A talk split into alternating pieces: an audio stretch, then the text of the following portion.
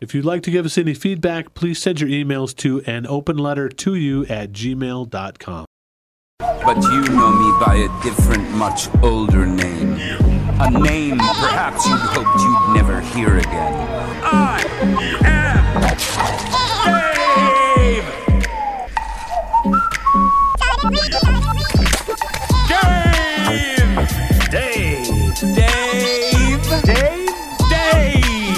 Dave! Dave. Dave! All right, this is Dave, and this podcast that you're listening to is an open letter. We're going to start the podcast off today with some off the cuff questions for all of us. So, team, we've got Chad here, Hey, what's up? we've got Matt here, Hey, and we've got Carol. Hello. All right, and Carol's got a nice new haircut. Looks very nice. You can't see it on the podcast, Thank so you. uh, we'll, we'll put a picture on the uh, the web page, on the Facebook page. You think so, huh? Well, maybe if you let me. All right, so here's a question for you guys. Answer this off the top of your head. Tell me one of your favorite books. Didn't we already do this one with me? Yeah, we might have. You said Bible though, so Yeah, and then you shot it down. Well, Matt's on, Matt's with me on that one. But you see, the, the there was the whole there was the whole rules of the game at the time, Matt. then your second favorite book. I already did that. It was a good. It was it was surprising because it was Steinbeck, which was um, East of Eden. East of Eden, which I was like, my respect went up for him. When I was like, that's that's not bad because So, what's your favorite book, then? I on this one I'm like you, Carol. Carol doesn't like favorites. Carol likes you know she has a wide open heart. She's able to love lots of things. Instead of us people who have favorites, one of my favorite books is called The Name of the Wind by Patrick Rothfuss. Uh, I love that book. It's fantasy, very well done. What about you, Matthew? Um, I'd have to go by genre. Um, Yeah, it's tough, isn't it? yeah, The Myth of the Machine by um, Lewis Mumford is a book everyone should read. Um, Alexander Solzhenitsyn's The Gulag Archipelago, um, Hemingway. I could go on. Yes, because you're a big reader. And you like such cheerful stuff. That's right. Carol, one of one of the books that you really like. This is so hard. I know, but it's just one. I really like The Name of the Wind, too, but I'm not going to take that because you already said it. Yeah. Um, can I say The Chronicles of Narnia? Yeah, I, I, The I whole mean, thing? absolutely. I mean, Lewis is brilliant. Okay. Um, I the love that. Great Divorce, also a fabulous book by Lewis. Mere Christianity isn't too shabby either. Mere Christianity blows It's my mind. I, I like it. I think it's very good. Matt's kind of giving me a so-so look, but that's okay. That's probably light reading for Matt. For me, that's heavy reading. So, um, second question for off the cuff. Yes, Matthew. That's Axel F. That It is Axel F. Wow, I suddenly picture Eddie Murphy in Detroit smuggling cigarettes. Smuggling, flying out of the back of a semi truck. And I suddenly pictured Crazy Frog. And could, oh, jeez. Loved that movie. do you know, with off the top of your head, do you know who who is uh, responsible for this? Who made this song? Because I know. Harold Faltermeyer. Off the top of my head, boom, there it is. I don't know. That's worthless, worthless knowledge. Yeah, it's kind of stupid. There instead of here. That's apparently. Um, so, name a food you don't like at all. You just would never eat it, hate it. I would say sauerkraut. No, no way, not touching it. Sauerkraut, awesome. Okay, I like sauerkraut. Carol is a food you just. I, I think I know what you're going to say, but What am I going to say? well, I thought you'd say mushrooms because you're allergic. Well, that doesn't count. Oh. Because I used to like them before I discovered they made me sick. Before you almost died. I'm not a big. He it's had a true. Hitch, she had a hitch true. moment where she was. so anyway, I, I'm not a big fan of organ meats, like oh, like you know, liver. kidneys, liver, brain. I just have a hard time stomaching those. haven't had brain or liver. That's why they put them in hot dogs. Oh, I like those though. Um, Matt, foods you don't like? Cauliflower. Oh, really? My mom makes cauliflower, but she puts cheese on all her vegetables, so it's kind of like not even really vegetable anymore.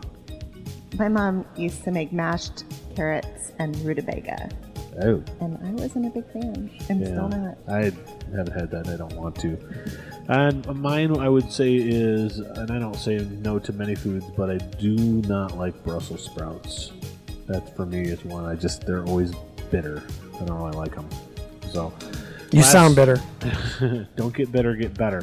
Uh, Right. So one last one off the cuff question, real fast. Tell me one of your pet peeves. Oh, okay. Mine's unique. Okay. Oh, really? Okay. Okay, you're in a traffic situation, all right? Yeah. You're riding down the street and it's a merge and there's construction or an accident and you let somebody over. yeah. They don't give me a thank you wave. Oh, the, the no wave. That's not that unique. I see Matt nodding his head. Matt, you're with me on that, yeah? Yeah. Yeah, I can't stand that either. That's rude. If I had like a dash cam, I think what I would do is I would take the the license plates of these people and not let them through next time. wow. Hold on. Let me. I'm going to let this guy in. Wait a minute. I have my reference guide. right. Let's see how well that works for you. I don't like when I hold the door open for somebody and they don't acknowledge it. They don't even say thank you. They just trot right in as if, of course, someone opened the door for them. I don't like that. Matthew, do you have a pet peeve? Smartphones, Smartphones in general. uh, just people being rude with them. I Oh, mean, gotcha. you know, like you try to talk to someone and they're like, you know, I don't really want to talk. I want to look at Facebook or whatever. Right, right. Yeah, it is rude. And it is almost it's weird because it's like becoming a socially acceptable thing. Carol. Bad spelling and grammar. Well, so you can't go on Facebook then. Yeah, well, especially like in doing research or looking up facts online. I come to a website where they have stuff misspelled. I don't believe anything they say. It does ruin some credibility, doesn't it? So now we're gonna have to go back to the Facebook page for an open letter and make sure we have nothing misspelled, so that Carol believes what we're telling. Even uh, She must not like my Facebook because it's like I, I can't tell you how many times I put up a status and then realize two days later when I look at it, it's like I spelled that wrong or I used the wrong there. yeah. Do you It's- go back and edit it? If I can, but you can't always do that from your phone. No, you That's can't. true. I've tried that, and then uh, yeah, especially when you're replying to a comment, you can't edit that. Right. Yeah, so no, we we're starting off kind of light today because the topic is a little heavier. Um, in light of recent circumstances, we've decided to talk about kind of what's been happening in the West Michigan area and a little bit beyond that. And so today we're going to be kind of talking about violence, uh, modern violence, really. So last week, Saturday, I believe it was, uh, there was an incident that happened about 45 minutes of here, from here in Kalamazoo, and I just want to go over some of the facts um, that I was looking up today. Uh, we're a week after this has happened, so some of the stuff, the story's starting to come out as it always does. So this is what happened. On February 21st in Kalamazoo, Michigan, which is only about a 45 minute drive from where we are right now, uh, reports say that uh, Jason Brian Dalton, who is a 45 year old married man, father of two, and an insurance salesman, left his home. And earlier in the day on Saturday, he visited a gun dealer to buy a heavy duty jacket. He's a regular at the store. The employees knew him. They say he was pleasant, talking, laughing, says he even hugged one of the employees. Later in the day, apparently, um, Jason also moonlights as an Uber driver. I'm sure 90% of you know what Uber is. If you don't, Uber is a way, it's kind of like a taxi service, but just regular people can do it through their smartphones and get a, get a ride, especially if they've you know been drinking or something. Quite popular. About 5:30 last Saturday, he picked up a passenger, a guy by the name of Matt Mellon, according to uh, uh, stories I saw online. And Jason, or Mr. Dalton, started driving very erratically. He was running red lights. He was going about 80 miles an hour and even sideswiped a car. Matt begged to be let out. Obviously, he was very uncomfortable. Uh, Jason refused. Finally, Jason does stop. Matt jumps out as soon as it's safe to do so and immediately calls the police. And his fiance even posts some things on Facebook about, hey, there's this guy out here. He's very unsafe. If you see this car, you know, please, you know, call, you know, call the police right away. But sometime, not exactly sure when, um, Mr. Dalton switched cars. So by the time the police are out looking for this guy, they're looking for the wrong vehicle. Around 6 o'clock, he pulls up to a playground where a woman named Tian- Tiana Carruthers is watching her children and some other children playing. The car pulls up to the playground. Apparently, Tiana goes up to the car, and Jason starts asking some something about a Missy or a Misty he's looking for, and then apparently pulls out a gun and starts shooting. Uh, Tiana is hit multiple times, and I, I, for the stories I read, she was trying to shield the children. Uh, Tiana is going to be fine from what I've read. Her injuries were not life threatening. None of the kids were hit, but the police found about 15 bullet casings at the playground. A couple hours later, uh, around 10:15, uh, Mr. Dalton pulls into a car dealership And there is this 53 year old man named Richard Smith and his 17 year old son Tyler. Apparently, they're looking for a car. And uh, Mr. Dalton pulls up and shoots and kills both Richard and Tyler. And about 15 minutes later, he pulls into a cracker barrel down in Kalamazoo and he shoots four women and a teenager.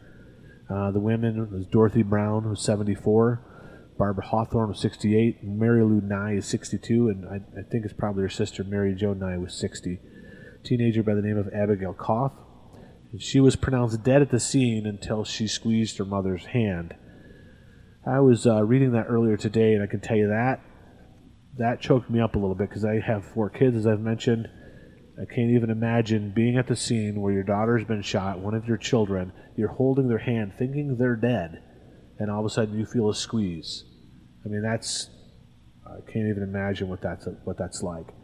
And apparently, Abigail knew Barbara Hawthorne very well and called her Grandma Barb. And they were apparently having a late dinner at Cracker Barrel and out enjoying themselves. About uh, midnight, um, Mr. Dalton picked up a man named Derek, who, from the reports I saw on Wood TV's website, did not want to give his last name, and Mr. Dalton didn't harm him. And in fact, at one point, Derek even joked and asked Derek if you're not the Uber shooter, are you? And uh, he said, no, no, no, of course not. And he let Derek off, no problems, no hint of danger or. It's is a very weird situation. Where there's not a lot of information um, from Mr. Dalton as to what he was doing. He has no history of mental illness. Uh, he was a gun fan. He apparently has about 12 rifles at home. I read also today that his wife, you know, obviously not surprisingly, is filing for divorce. The family, his friends, are fairly shocked.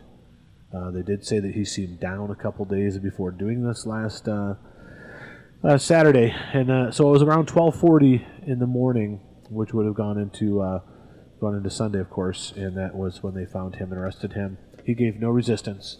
They said he was very mild mannered, even tempered, um, didn't put up any type of a fight, just willingly surrendered.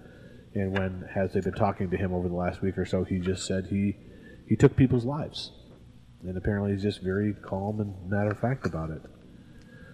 Um, and then last week, Saturday, so same day, uh, in what is uh, town Blendon Township, which is over by the Jenison Hudsonville area. 19 uh, Brent Tyler Williams uh, went into a Mobil gas station. it was right around 6 o'clock at night, so it's not even dark out. He goes into the Mobil gas station. He's going to rob the place, and he's got a knife.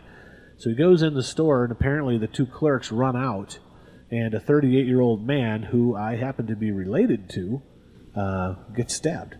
And apparently, uh, Mr. Williams kind of freaked out, stabs uh, one of my relatives, and uh, I just found this out a couple days ago, just very weird.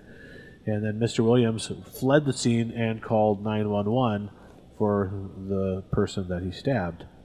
And then, of course, if you've been uh, paying attention at all to uh, the news on February 25th, there was a shooting in Kansas where about four to seven people had been killed and about as many, about 30 were hurt. And the shooter was using an AK-47 assault rifle. So, wow, a lot of just. It's hard to even know how to comment on stuff like this. And Carol, do you want to comment on that? Well, I was just going to add that um, this area of Jenison, where that Mobil gas station was held up, or I guess it's not Jenison, but Blendon Township, that neighborhood is just known for being a super safe area. It was kind of shocking because um, we just don't have violent crime in this area. It just doesn't happen, you know. Yeah. So, you know, Matt, we were kind of talking a little bit before the uh, before we started the podcast here, and I thought it was interesting the comments you made about the shooting in Kansas, and you were, you know, obviously being kind of off off-handed there. You weren't being serious, but I just, well, I just, what were you saying? What were you just kind of recall that conversation? These things have become normal. The shock factor has sort of worn off because they, these mass shootings are occurring on a regular basis, um, and in fact, they seem to be, you know, each event seems to inspire other people. It's um, with the media coverage, it normalizes the behavior so that people who are doing it. I mean, I don't, I can't talk to the psychology of these people. To me, it's you know, I can't understand at all what they're thinking. But you know, with such media coverage, it's almost like they normalize the behavior, which encourages it. Since we've seen obviously an increase in these mass random shootings. Absolutely. And I intentionally read the names of the victims in Kalamazoo because I wanted to humanize it a little bit precisely for those reasons that you're saying. And I mean, if it hadn't happened in Kalamazoo, and if we didn't happen to have a podcast where we can talk about things like this, I wouldn't even have read one article about what happened in Kalamazoo, to be honest with you. That's how common they are. Exactly. The one uh, stabbing, that probably wouldn't have caught my attention that much, other than it's close to home. And again, the Kalamazoo one, it's like, wow, that's within 30, 40 miles of where I live. That's that's disturbing. The one in Kansas, because it happened so much, doesn't have the impact. I don't know the names of the victim. I don't have relationships with any of them. They're just they're just numbers, and it's another news story because it happened a long way away. And I don't feel good about that. But again, you we obviously can't cry, and uh, I mean people die all the time, and it's not okay. But Matt has some interesting statistics. Do you want to break those out now? Well, I mean, it's important to contextualize, you know, violence and death and murder. Um, first of all, despite the fact that there are these mass shootings, um, violent crime is at record lows in the United States. Well, wait a second. Wait a second. We're hearing all these reports of things happening, and you're saying they're at record lows? Yeah, if you uh, look at the FBI crime statistics, as I did, um, we're at the lowest point in 40, 50 years. Um, violent crime rates um, in 2010 were a third of what they were in 1994. Um, so there's a number of reasons for this. There's a lot of debate over why, but um, in terms of your chances of being the victim of violent crime, this has, America has never been safer, really. And that's, I mean, it, it's hard to argue, and I know the type of guy you are. You're not manipulating statistics to get them to say what you want them to say. That's just, those are the numbers. Those are the numbers. So, in the next hour or so, 45 minutes, we want to talk about what's going on. What should our response be? What should our level of concern be in these types of situations? And are there things that we can do within our lives and within our spectrum of influence? And even as we're coming into a political season of elections, what should our focus be? And especially as believers, what's our responsibility? I would also like to add that um, the last year, 2014, there were 16,121 deaths by homicide in this country, and there were 18,893 deaths from um, over the counter pain killers like Advil, Aleve, um, aspirin, um, acetaminophen, etc. So, I mean, we talk a lot about gun violence, but it's important to contextualize in the overall scheme of things that these are relatively small numbers. Right, but being the case, even though they are, because I do think it, it, obviously perspective is always a very good thing to have with these issues. But as we look at that, we go, okay, so you're telling me that more people die from Advil and Aleve and things like that than they do from gun violence. Yes. So are you saying we just shouldn't be concerned about gun violence? Not at all. Um, but we should also be concerned about how many deaths there are from Aleve and Advil, and the fact that more people die from these than guns, but we don't even talk about it, disturbs me because that's the tw- almost twenty thousand people. What? So let's we'll talk about that right off the bat. We've been talking about this for about a week. We're going to talk about this subject, and you brought that up, and I, that's I don't know, Chad Carroll. Have you ever heard anything like that? I mean, are you familiar with those mm. statistics? Yeah, there's a disgusting amount of death caused by not just over the counter drugs, but poorly prescribed medications. It's a huge problem in the medical field. So, Chad, did you were you aware of that? Not to that level. No, I knew those kind of things existed. Well, sure. I mean, I, we, I mean, I know that people overdose on you know medications. I mean, Right. I know that happens, but to the level to that level, to the point where it's even more than people being killed by guns, I'm I'm frankly shocked by that. And we're not talking about overdoses or suicide. Right. We're not talking about intentionally. Hey, I'm trying Right. to take my life. This is accidental. Yeah. Like mixed drug interactions. Well, too mu- I mean, too much ibuprofen or too much aspirin it will kill you. Yeah. It causes renal failure, kidney failure. Yeah, and and it's so. Here's the big question that I want to start with today, and I don't know the answer to this. Why aren't we talking about that? Why isn't that being put out there? It's not nearly as exciting, and it's not addressed by the media. But is it not? So you know, and it's horrible. And, and again, we don't mean to be. Uh, we, we're certainly not making light of anything, because when someone you love dies, when a human life is taken, uh, if you will, shorter than it was supposed to be taken, or sooner than you would have expected it to be taken, that always feels tragic, right? Um, unless you feel like they're a really bad person. But uh, when it, when someone you love and care for and have a relationship with, that's disturbing and that's troubling and that causes a lot of emotion. So, pardon my phrase here, but isn't all death somewhat exciting then? I mean, it's all shouldn't it all shouldn't we care? No, some death is much more exciting than others, which is obvious from the media coverage. Absolutely, but why? Um, Why is it more exciting to be killed with a gun than it is by medicine? well, there's a phrase in the, you know, in the industry: if it bleeds, it leads. Um, but people like things that are shocking, that are kind of mysterious. Um, you know, we have a fascination with serial killers. If you look at you know, books and movies, um, so as a culture, we're fascinated by violence.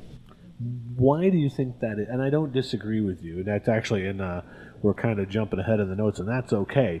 But why are we so fascinated with violence? What is it about violence that draws us in? And because I can tell you, if there would have been a story in Kalamazoo, Kalamazoo, six people died from taking too much aspirin. I don't know it would have got my attention nearly as much as someone driving around in an Uber car shooting people. I think with the shootings, it's somebody intentionally taking someone else's life. Absolutely. With the medications, it's accidental, and it's the person is taking the medication willingly. So we don't It- care as much. We should care.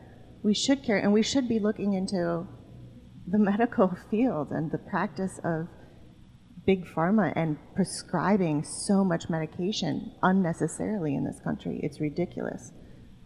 But it's not as directly intentional. We don't see it as a villain against innocent people. And we like villains, don't we? Villains make for a good story.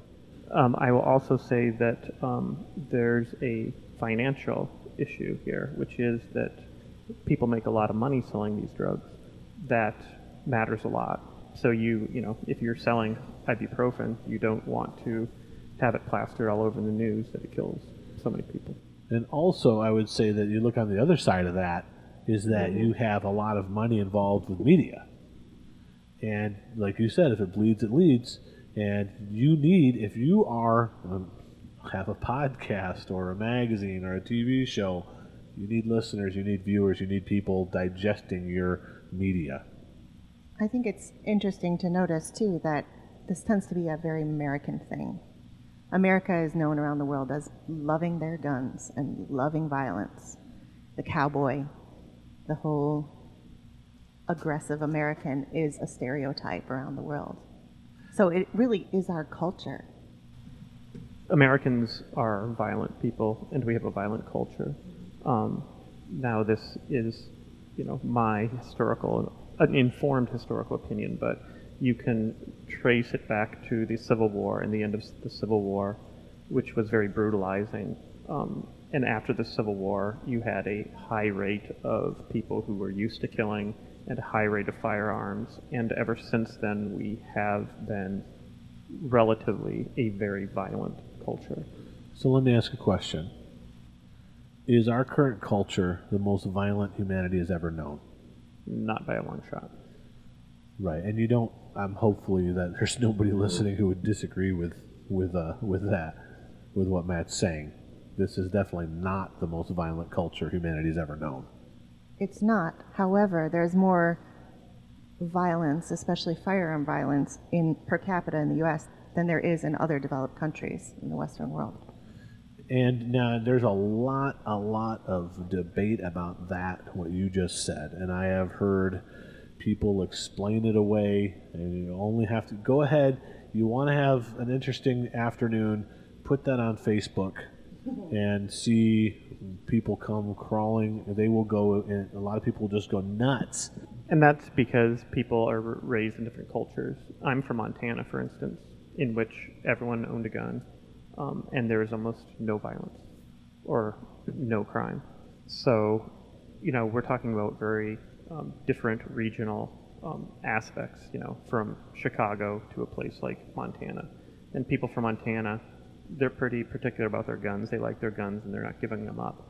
But there's not the problems with guns associated with you know, urban areas. So, you know, that's part of where there's a large cultural divide. So why aren't there the problems in, in Montana as opposed to the urban areas? Well, studies have shown that people behave badly when they're anonymous. Um, so in Montana, which is sparsely populated, you know everyone, and that creates a culture where people are less likely to misbehave. Um, that being said, and there's just there's tighter communities. People watch out and look out for each other, and I think that people who are disposed to violence are maybe caught earlier. It's caught earlier.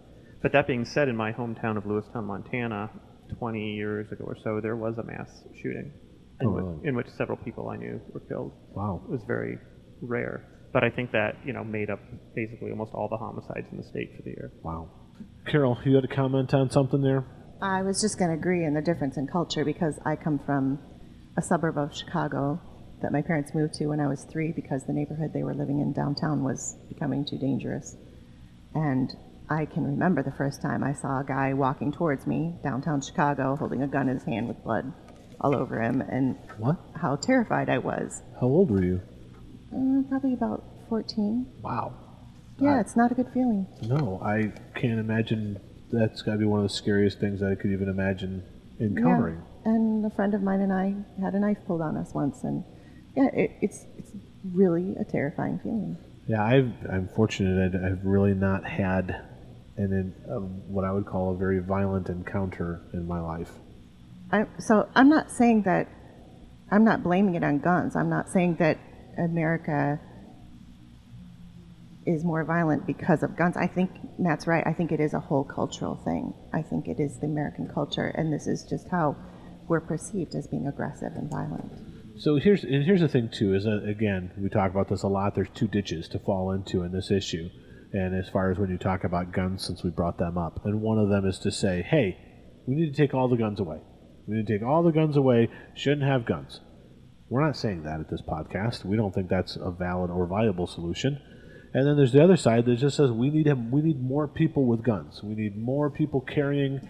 We need to be able to open carry, and we need to have guns, and more people should have them. Now, I think those are two ditches. I think both of those extremes are wrong. I couldn't agree more. Being from Montana and literally being taught to shoot from the time I was three and being very proficient with firearms, there is nothing, and I'm very pro gun in many ways, um, but there's nothing more dangerous than someone who doesn't know how to use one. And fortunately, most of these mass shooters can't shoot, or Yeah. there'd be a lot more death. Well, even I was looking at that story, and this guy, Mr. Dalton, he's at that playground, and I I mean, again, forgive the phrasing, but he's just getting warmed up for the night, right? He's got this agenda, he's got this intent, and his first one, he's gone.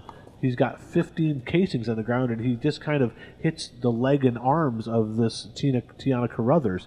So I mean, he's he's 15 shots, and he's barely hitting anything. The problem with guns is that there are a lot of automatic weapons that shoot very quickly, and people have access to these.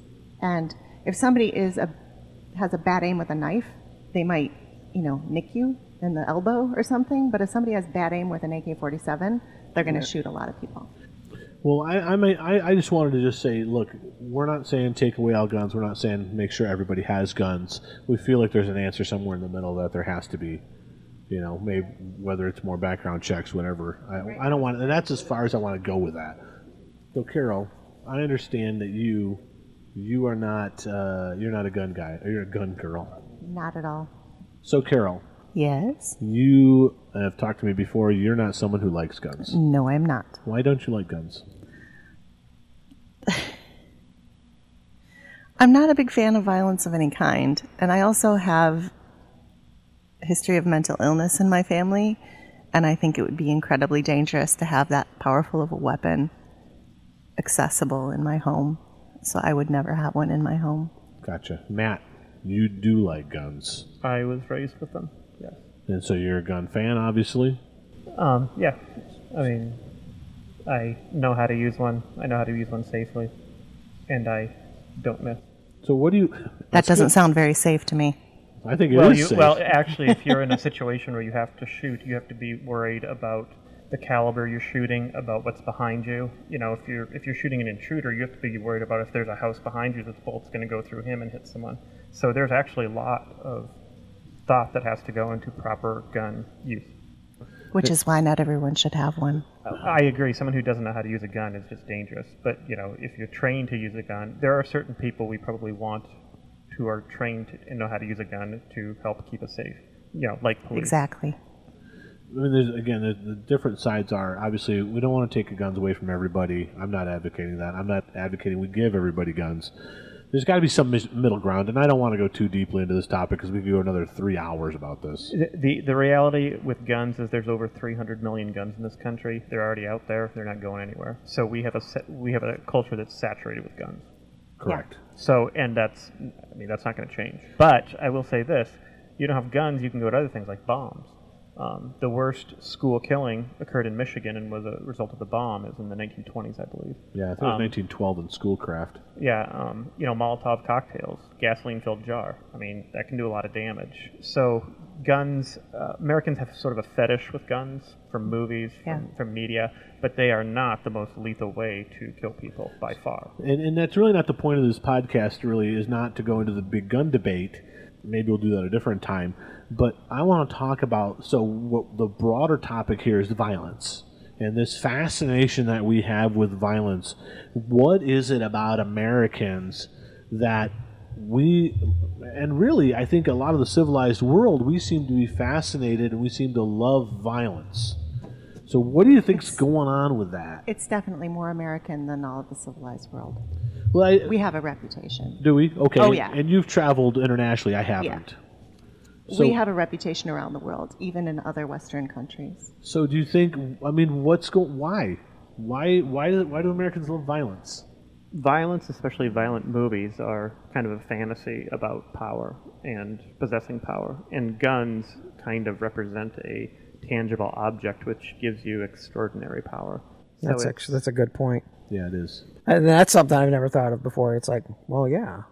If you imagine yourself losing control of a situation, how do you picture yourself in your fantasy of getting control? You pull out a gun. And what's happened in America with entertainment over the last hundred years? we've had increasing representations of not only deviant criminal murderous behavior but just a general increase in graphic violence And, and we, and Carol and I were talking about this on the way here. Um, you know, we're talking about well, what's the source? What's? I think it's a fair question to ask. What's feeding this? i don't think there's any question that with mass shootings that the media coverage and the media frenzy has contributed to it we have gone from a period where there was occasionally a mass shooting to out they're happening once a month and the more you cover it the more you normalize the behavior Plus, it also taps in. I think as you're talking, I'm thinking it also taps into this whole idea of power, because who are the most powerful people in America? The celebrities, the people who get all the airtime, FaceTime, right? I mean that that I think that. so how can a little that. person get a, get power with a gun? And so not only just a little person, but a little person who's angry, A little person who's angry can do a lot of damage with a gun. and they can now get their name across the world. So it's about They're a- attention. they're a celebrity. I mean, I think some of it absolutely is. I think so. Although some of it, like the one you described in Kalamazoo, just almost defies description. Like how he let the last person out. Um, There's there seems to be no psychological coherence No. Um, and targeting old people, just Old uh, people, young people, men, women. There black, wasn't white. black, white. There was no consistency about who this guy was was going after, and I don't. And that's. I mean, is that just? Are we just talking about plain evil? Well, I mean, we're all evil, but you know, the fact of the matter is that you know, seeing depictions of violence on the screen desensitizes you psychologically to it. So you don't really see it, especially when you're talking about children, is like real. You, it's almost like fantasy because we have such realistic depictions of violence. And where do you think the most realistic depictions of violence are right now? Well, it started in movies, but now it's just in regular television. I mean, it's our. I'm shocked sometimes about how violent everything is. I mean, if you ask like what it is to be a man, I mean, if you look at TV, being a man means walking around with a gun, Or being able to kick somebody's butt? Or being a superhero, being able to beat someone up. I mean, violence is power, and in a lot of ways, it's defining masculinity, which is a horrible definition of masculinity. So we agree that the media is feeding this, but it's but again, there's an appetite out there already because the the consumers don't consume what they don't want. Because people feel powerless. That's that's an interesting point. We're going to have to dive into that a little bit, I think. I think it's frightening for our future because as this change is taking place, things are also becoming more and more accessible. And children are younger and younger as they're being exposed to this stuff and becoming desensitized. And we were just noticing at the movie theater a couple weeks ago, they put a sign out that they're no longer going to allow children under six to be brought into R rated movies. Yeah. Uh, It's, it's horrifying to me that that even needs to be a rule. Why would you want to bring a, a very young child into a why would you even want to bring a 10 year old into an R-rated movie in my opinion that's ridiculous Right. but it, children the children that are growing up now are being exposed to more and more graphic violence at a younger and younger age You and we had- don't know what that's going to do No, we don't because there's we don't know how to how do you study that? We have to study what we can observe, and it's happening now. You know, and to be for us to be honest, I mean, I like violent movies. Do you? Yeah. Sometimes I I I- Chad? Chad. Yep. Yeah, I do. So, i don't Yeah, we know. well, you're you're the best of us, obviously. I agree with that. Could that be a gender thing though? Because the only female doesn't. I, I was just saying in the car on the way over here that i think testosterone definitely plays a role but i have other issues with violence too well, one of, I can tell you guys, and, and we talk about what's feeding violence here, is this feeling of power. And uh, I, I, I go back to what you were saying about Montana versus Chicago and the lack of community and getting lost in the number of people where I really don't have to connect with people if I don't want to. I can exist uh, without knowing anybody. And I guess that's possible to do whether in a group, a large group of people, or kind of out on your own. Where I grew up, we did not lock our doors. We left the keys of the car in the ignition at all times. You know, it's people can't even really imagine it. No one would ever break into a home. I mean, you have to be insane to break into a Montana's home. Yeah, they're, well, they're, know, they're, going to shoot. There are going to be guns. Yeah. So, And you'd get a medal for it too. I mean, shooting a house invader would be something that you would be praised for. well, sure, because you're you're protecting your own, right? You're protecting what's yours. That's why it never happened. But in America, we do we love the image of the cowboy, the guy in Montana. That would be a great. I mean, it'd be a great story on the news if someone broke in and somebody shoots someone, and yeah, I'm like, yeah, that's justice. There are even comics in other countries based on the American cowboy because he's Well, I'm such a hero. sure. Well, I can tell you. Lucky you Luke was a great, a huge series in France. what was. Lucky Luke, I don't know what that is. he's a cowboy. So they like it in France too. He's an American cowboy. They well, kind yeah, of make but they fun like of him it. Oh, they oh they're making fun of him because he's French. a stereotypical extreme, you know, cowboy. Yeah. Now, to go a little broader, we are exporting our culture, not only through our television Exactly. shows. That's right. Because in Norway, you know, we have this mass shooting that they never have, and you know, basically our culture is being exported. We are also the number one exporters of weapons, so we sell weapons to other countries. We account for over 30% of the weapons industry. Um, second is Russia, um, and then other people way distant behind. So we are supplying the entire world with guns, grenades, rocket launchers, artillery, and violent media. We're Tony Stark. we are Tony Stark. Exactly. It's such it's such a complex issue, and I think okay, we bring this back to being believers, and that's kind of what this podcast is focused around: is what is a believer's response to some of these topics. So as we talk about that, Carol, you had a great story um, about when you were young, when you were a younger mom. we went to a really small church, pretty conservative, and we were we often got together and hung out together, and our kids played together. And one family um, had a big TV, and the kids were watching something, and mom, who owned the home, saw there was French kissing on the TV, and she made them turn off the movie they were watching. I don't know what it was, but that was just unacceptable. So she put in Alien versus Predator. That is and that is a good laughable moment there. But that is all too common. When I was a children's pastor, Chad, you and I used to go to the same church. I remember talking to this little kid, and uh, he's probably second or third grade. Somehow we got talking about the Saw movies, and there was only two or three out at the time, and the kid's like, "Oh yeah, I've seen all those." So why, as believers, why do I don't get that honestly? I don't get it either. why are we like i'm upset that they're seeing uh, i'm again i'm not saying like little kids should be seeing like explicit anything but we seem to be okay with with them someone getting shot but if there's a woman topless we lose our mind eight year old boys, 10 year old boys, we can't let them see a man showing affection, but we can show them blowing things up and or even mutilating creatures. That's fine. matt chad do you have thoughts on that why was why is in american christianity we don't seem to be bothered much by violence because we're products of our culture, and our culture violence is acceptable, especially depictions of it in the media. So, like, I'll, I'll, I'll, I'll be honest. I went and saw the movie Deadpool last night, and I, I was torn whether I wanted to watch this movie or not. He wouldn't even tell me he was going to see it. I told Matt. I wanted to go, but I was working. And I, I think that in some sense we have to admit our own hypocrisy around this. Absolutely, that's why I bring it up. Because we, the men here, we all consume this media that we really know is bad. Um, but, you know, I don't really see watching that movie making you a worse person. You know, it, it seems like there's only a small percentage of people who make the leap from watching this media to actually doing something. See, and there's the key right there.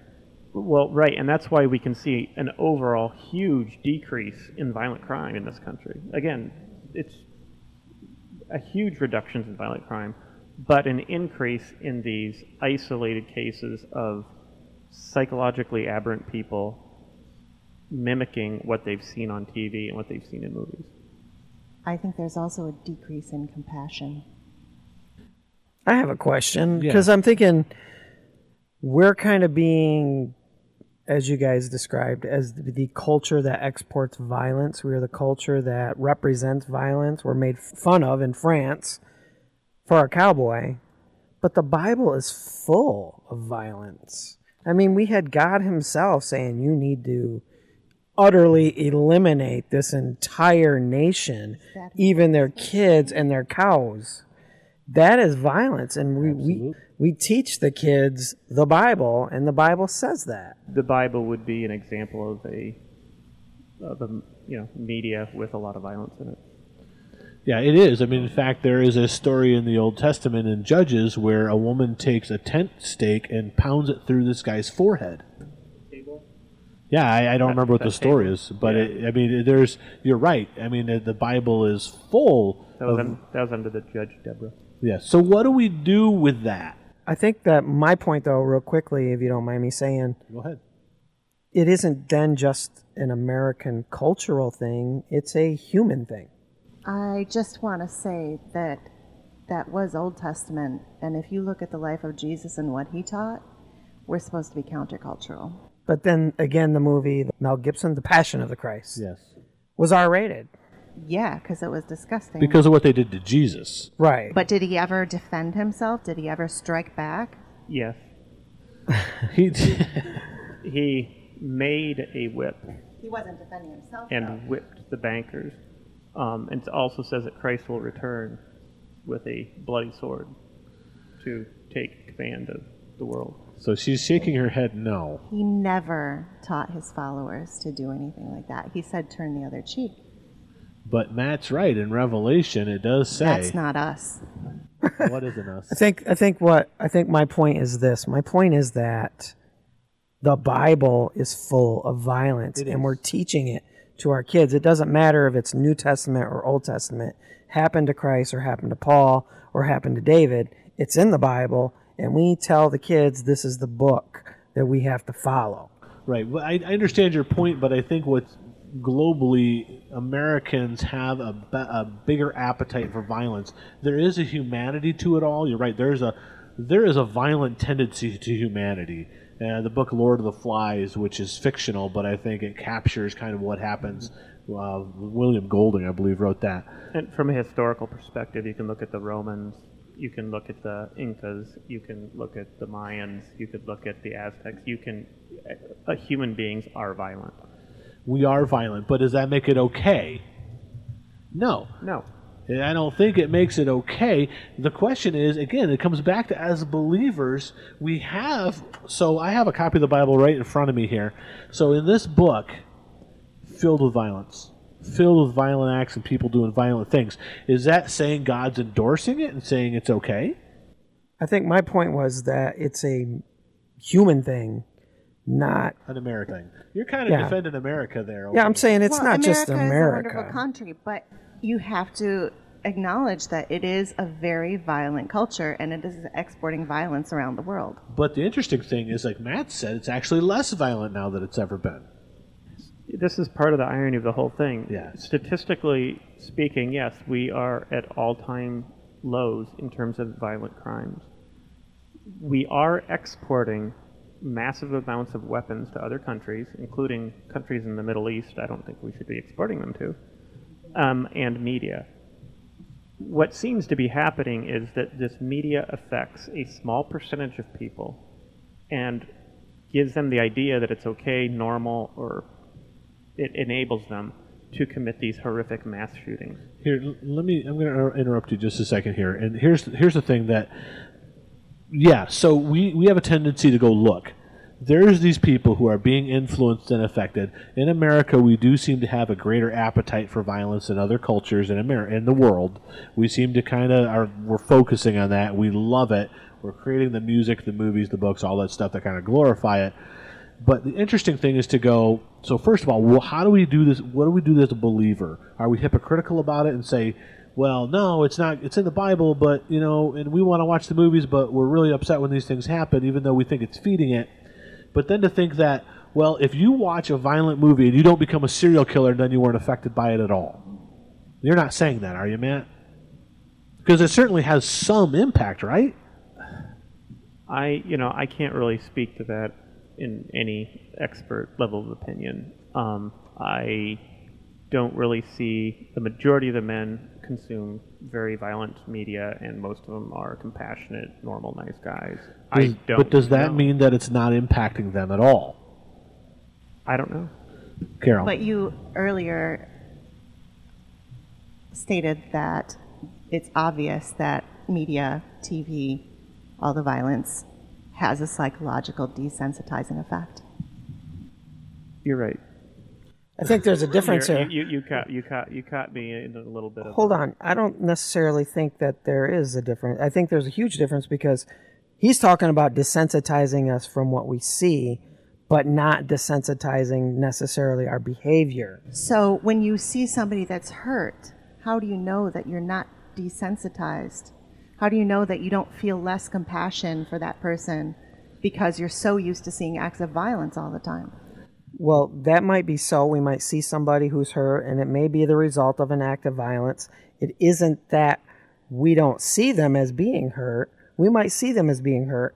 We can tolerate it better because we've seen it so much. We might even notice it more because we've seen it so much. But that does not necessarily mean we're going to go out and do it.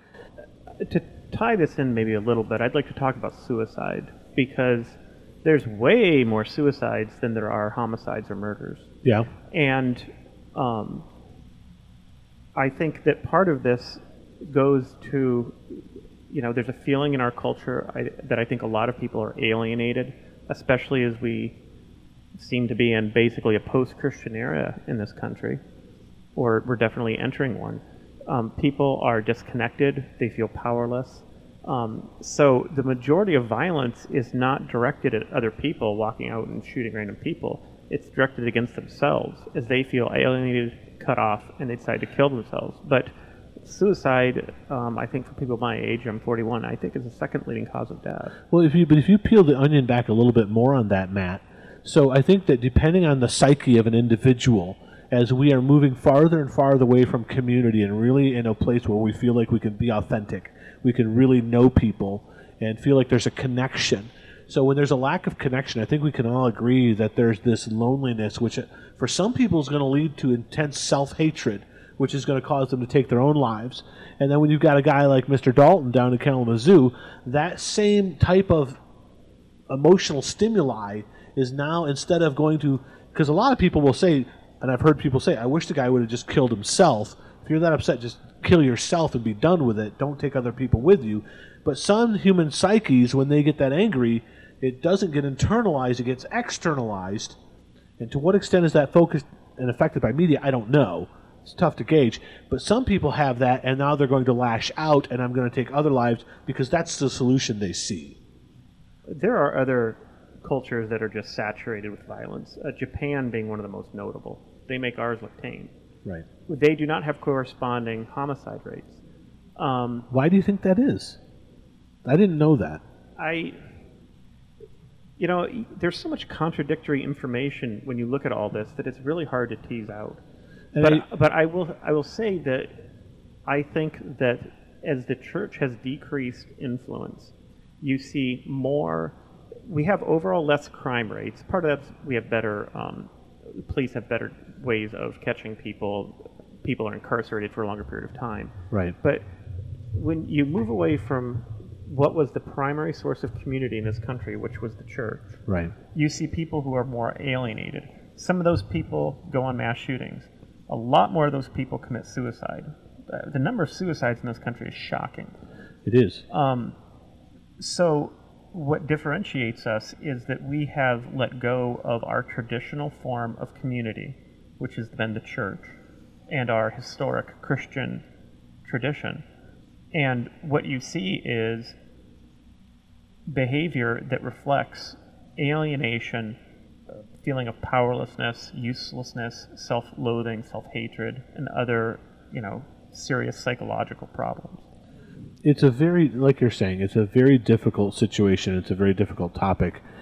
But i guess as we're we're heading towards the end of the podcast here i want to kind of try to start wrapping this up a little bit and go to what is our response as a believer? How do we help affect because we do. It's just like when we when we sin when we do something that's contrary to the will of god it's going to affect us sometimes in small ways, sometimes in big ways. And we become desensitized it, and then the next time we sin, we know it's a little easier to do that. And so that can happen even with this, with the entertainment choices we make. We can say, well, I can watch a movie, it's never made me a serial killer. And, and you weren't saying that, Matt, but people, I've heard people say things like that. That's extremely naive. That's, that's, there's no logic to that. But we have to continually be in communion with God and with each other and make choices and try to turn away from things that could be harmful to us. we all know that the mind is where most of our battles are fought and what we put in our minds and what we the images the behaviors that we saturate our minds with that we see as acceptable are the things that are going to affect how our mind fights those I mean, Ca- Carol's right. I mean, you know, what you take in in the media has effects on your brain and your psychology. Um, and I also wonder if, you know, a lot of people with suicide and with murder, there is some trauma at some point. And, uh, you know, what the crime statistics don't show is how is there more child neglect than there was? Um, Right. Are children being traumatized more?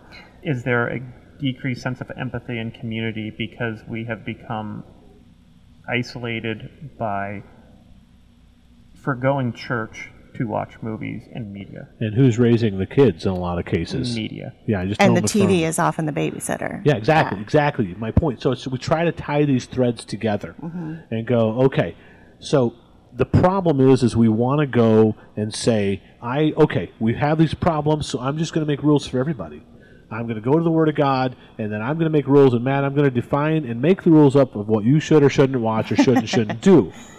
But we we long for that control and then it dips back into that power thing where i now i'm going to define what being spiritual looks like for you. Just a point I wanted to make, partly with America's reputation as being a so called Christian nation, and also within our country, with the numbers of young people that are leaving the church, a lot of times one of the biggest things they accuse the church of is being hypocritical. And I have to think that this plays into that, that it's, it, this is part of that hypocrisy. It is. So, what I challenge all of us and I challenge our listeners to do is okay, we are followers of the man Jesus Christ, right? That is really, we're disciples, we're Christians. And so, as we follow him, we have to understand what he says.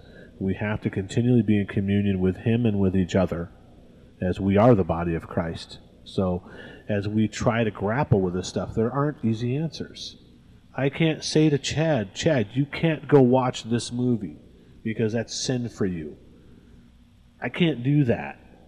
Although I think there are limits.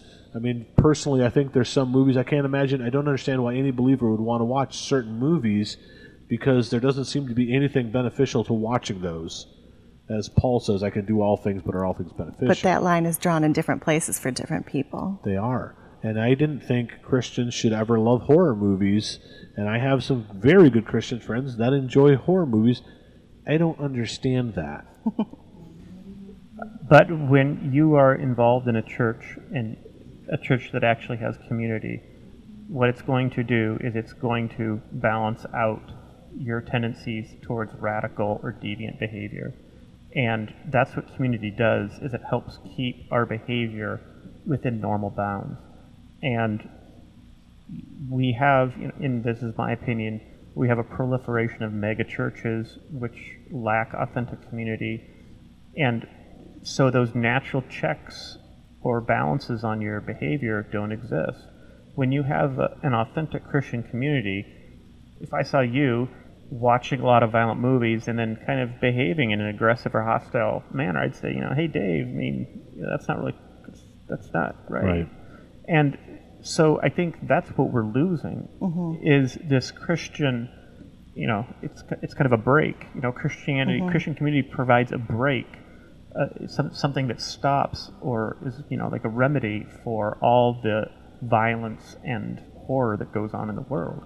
It's impossible to have com- it's impossible to have growth without community, and it's impossible to have checks and balances by yourself. And we absolutely, I need people in my life so that I'm going down the wrong path. I need people to be able to point out to me and go, Dave, this isn't this isn't good for you because I know you and I know your weaknesses and I know what your tendencies are and I love you enough to tell you I can't let you go down that path. Did did Jason Dalton have that? I don't know. I'm guessing not. most of these people who are mass shooters are socially alienated, um, and almost all you know serial killers are socially alienated. Um, and so you know, absolute social alienation is an extreme thing and a horrible thing. But if somebody is deprived really of all normal human interaction, Right. um, they're going to become deviant. Um, this guy was married, had some kids. I don't know what his deal was. I mean, it's, it, this is a very bizarre thing. I can't understand the psychology. But in general, people who are socially isolated are much more likely to kill someone else or themselves. So, to wrap it up, let me just say this: I'm not I'm not trying to tell you what you should or shouldn't be watching at home or reading or things like that. I'm just saying, be mindful about it. Be be even prayerful about it. Well, that and be in a Christian community, which will help provide checks and balances on your behavior. Exactly, and that's exactly what I was going to say next. So, a with your own private stuff, because you can read and consume whatever you want, and no one will ever know. But present that before God. And if you're not a believer, then you can still think: Is this something that's healthy? Is this something that's giving me life and become helping me be the person I want to be? And sometimes it's just mind-numbing be you know entertainment like Full House and whatever. But so try to be more conscious of it. Get involved in a community, right? Get involved in a community that loves you and cares about you. And maybe even if you're an atheist, I listened to this this preacher, and he's ha- a whole bunch of his community is made his his congregation is made up of atheists because he says atheists are really bad at community frequently. But you're welcome to borrow our community if you want to. We want you here. So maybe church isn't the answer for you. I'd encourage you to try it. We all go to the church, get the right church. Go to the church you're called to. If you're hiding in a church, I don't care if it's a mega church, I don't care if it's a small church, you can hide in any church. And if you notice somebody in your life that is struggling and is an outsider and it doesn't seem they have any connections, we have to do a better job of reaching out to these people. You know, because really it's all the same thing. They just want someone to care about them and love them and, and to reach out to them and say, You matter. And that is going to help take care of all those things. I don't know if the Jason Dalton situation could have been pre- prevented if someone have reached out to him. I don't know. That might be kind of naive to say that. But as we go through lives and we follow Christ, I think there's some very definite things we can do to impact our world. And even though they seem, may seem small and incremental, we have to do these things. All right, that is an open letter. Thank you for listening today. If you had feedback, we'd love to hear it. We have a Gmail account. It's called an open letter to you. That's the le- the number two, the letter U, an open letter to you at gmail.com. And we have a Facebook page, which is just called an open letter. And we'd love to hear from you. Thanks for listening.